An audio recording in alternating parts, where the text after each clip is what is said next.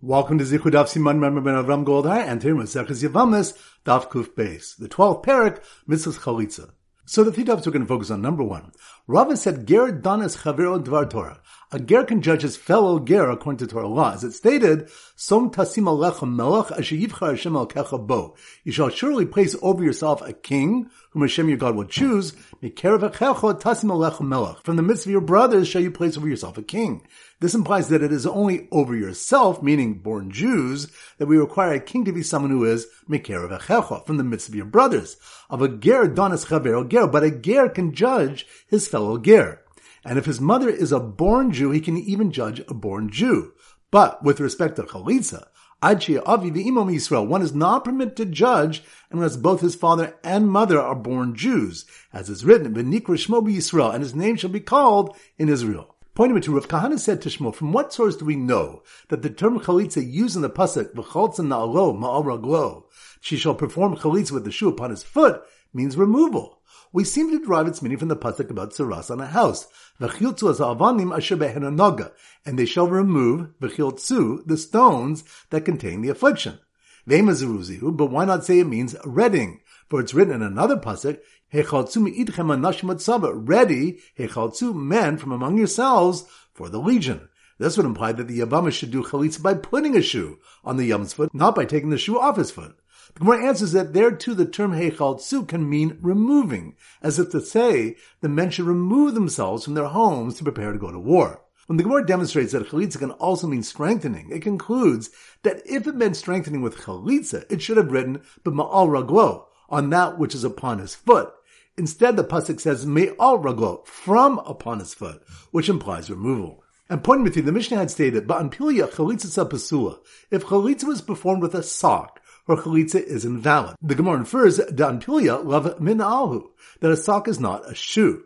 This was learned in the Mishnah in Shkalim as well. The one who separates the truma from the treasury funds may not enter loba chafus loba neither with a hemmed garment nor with a sock. And needless to say, he may not enter with a min or sandal, lefisha ein nichnasim min al the sandal azar, because one may not enter the azar wearing a min or a sandal. Since wearing a sock is not permitted on the grounds of suspicion, and not because of the general prohibition of wearing shoes in the Azara, we can see from this Mishnah as well that a sock is not in the category of a shoe.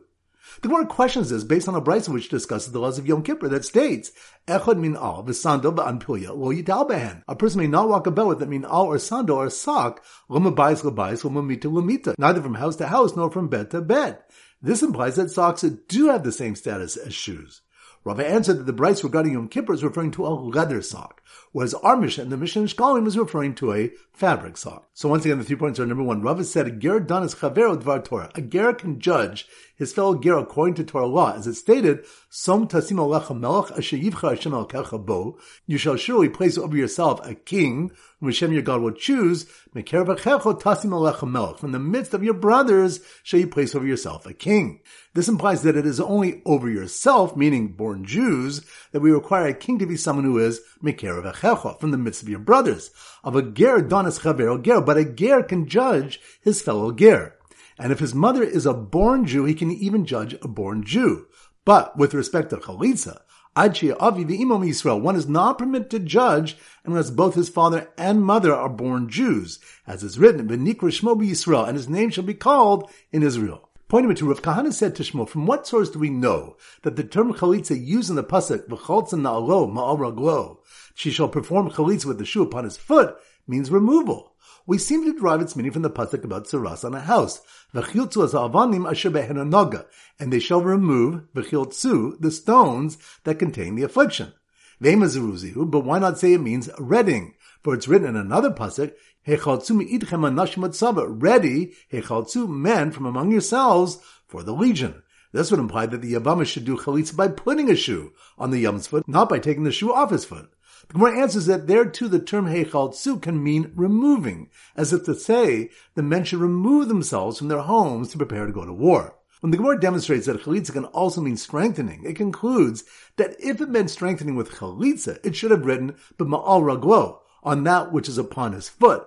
Instead, the pasuk says me'al raglo, from upon his foot, which implies removal. And pointing with you, the Mishnah had stated, "Ba'an pilya chalitza pasula." If chalitza was performed with a sock, her chalitza is invalid. The Gemara infers Dan Pilya love min alhu, that a sock is not a shoe. This was learned in the Mishnah in Shkalim as well. The one who separates the truma from the treasury funds may not enter loba pargul chafus loba ampilia, neither with a hemmed garment nor with a sock. And needless to say, may not enter with a min or sandal, lefisha ein nichnasim min al the sandal azar, because one may not enter the azar wearing a min al or a sandal. Since wearing a sock is not permitted on the grounds of suspicion, and not because of the general prohibition of wearing shoes in the Azara, we can see from this Mishnah as well that a sock is not in the category of a shoe. The Gemara questions this based on a brisa which discusses the laws of Yom Kippur that states, Echad min al v'sandal v'anpilya lo yital behen. A person may not walk about with a min al or sandal or sock, loma bayis labayis, loma mita lamita, neither from house to house nor from bed to bed. This implies that socks do have the same status as shoes. Rava answered that the brisa regarding Yom Kippur is referring to a leather sock, whereas our and the Mishnah Shkalim, is referring to a fabric sock. Alright, so now we got our Simmer Daf Kuf Beis, and this sim was suggested to us by Moshe Raps from Yerushalayim, by Yisrael Olsberg from Ramat Beit Shemesh, and by Nathaniel Jacob from Great Neck, New York. And they all suggested Kuf Beis is a caveman, and we often use a cave as the simon. So cave is the simon, here goes.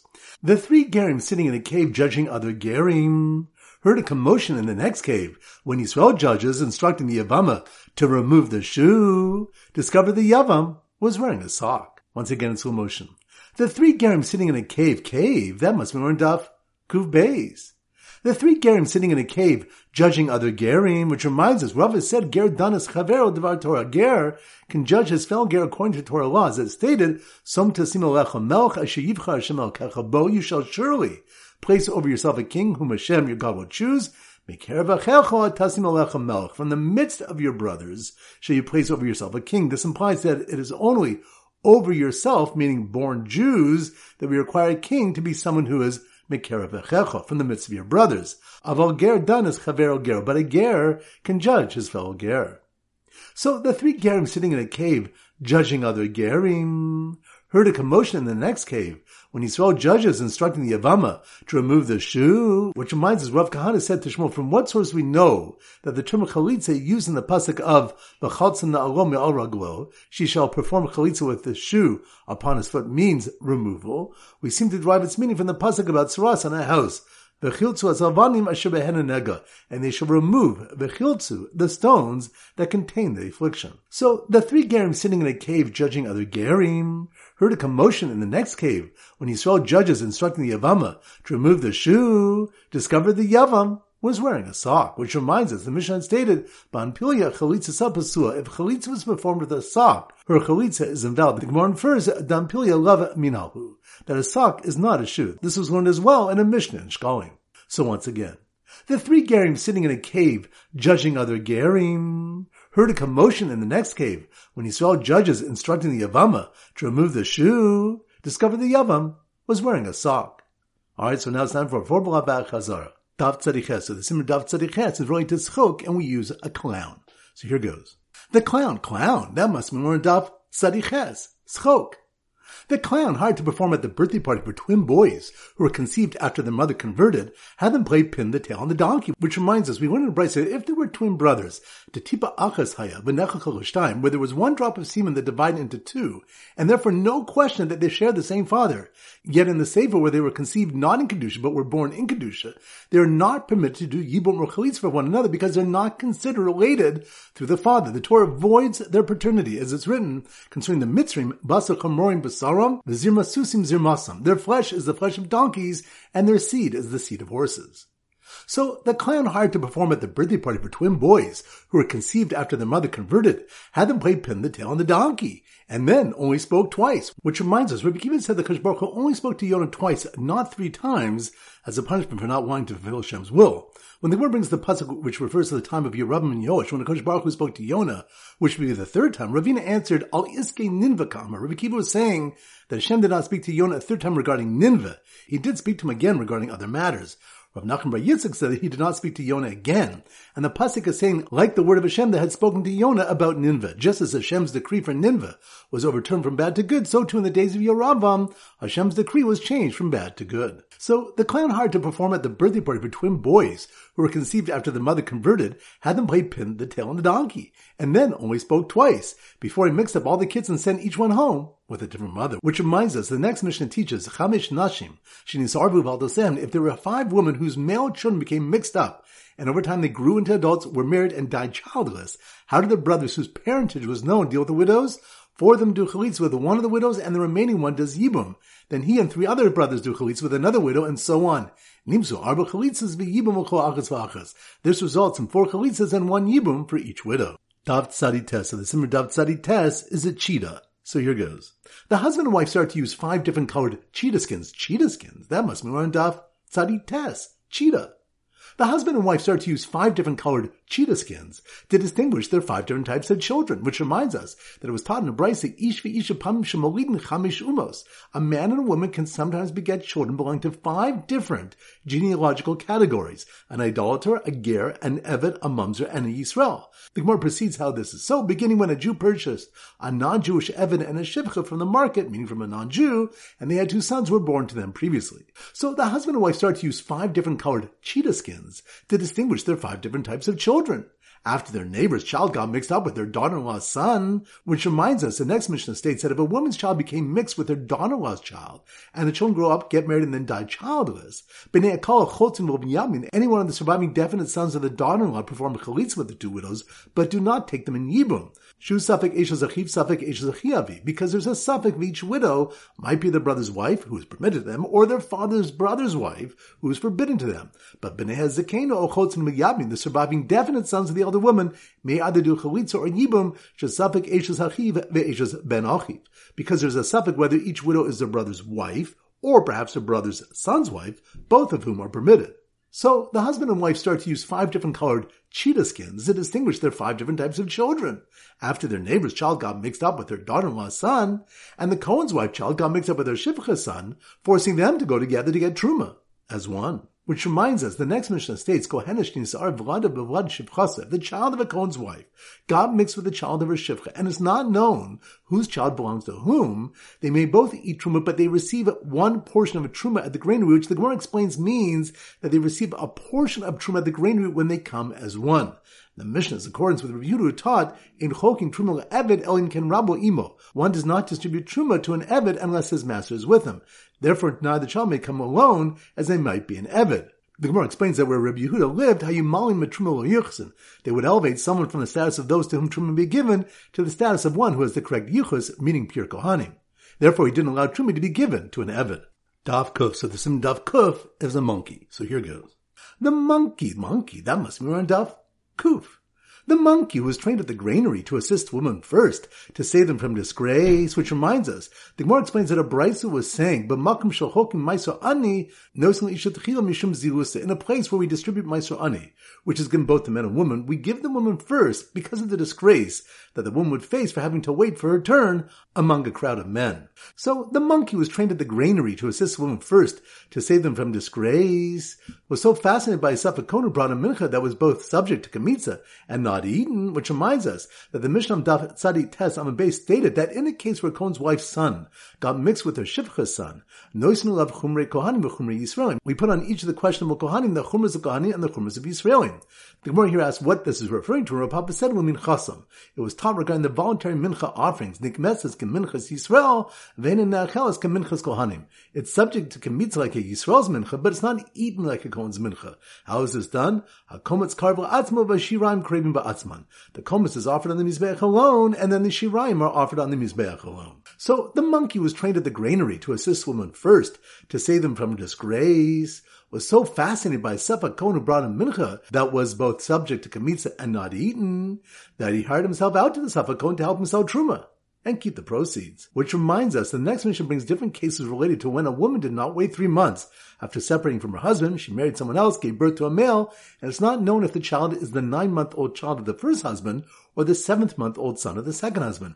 If one husband was a Kohen and the other a Yisrael, he may not eat Truma, but if he did, he doesn't pay the principal and the additional fifth. He may not receive Truma at the granary, but he may sell to a Kohen the Truma he separates and keep the proceeds. Daf Kuf Aleph. So the Zun Daf Kuf is a bird caller going caw, caw at the bird caller competition. Bird caller competition. That must be more in Daf Kuvalov. Ka ka.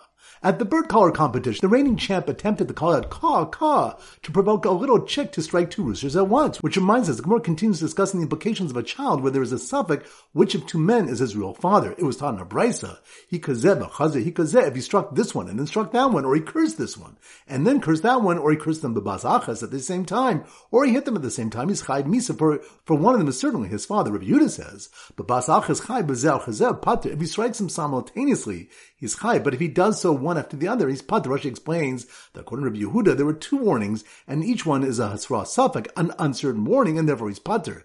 The Tanna Kamma, however, holds that hasra safek, shma hasra, an uncertain warning is considered a valid warning since it's clear in the end even though the two men were struck at separate times, that a capital offense has been committed. The Gemara brings another brisa that Rabbi Yehuda holds that even babas achas, even at the same time, he would be pater. So at the bird caller competition, the reigning champ attempted to call out caw, caw, to provoke a little chick to strike two roosters at once, while a panel of laymen judges read out the instructions, which reminds us the opening Mishnah of the 12th parak states, mitzvahs chalitza b'shlosh dayanim v'afilu shloshim hediotos. The mitzvah of chalitza is performed before a panel of three judges, and even if all three are laymen.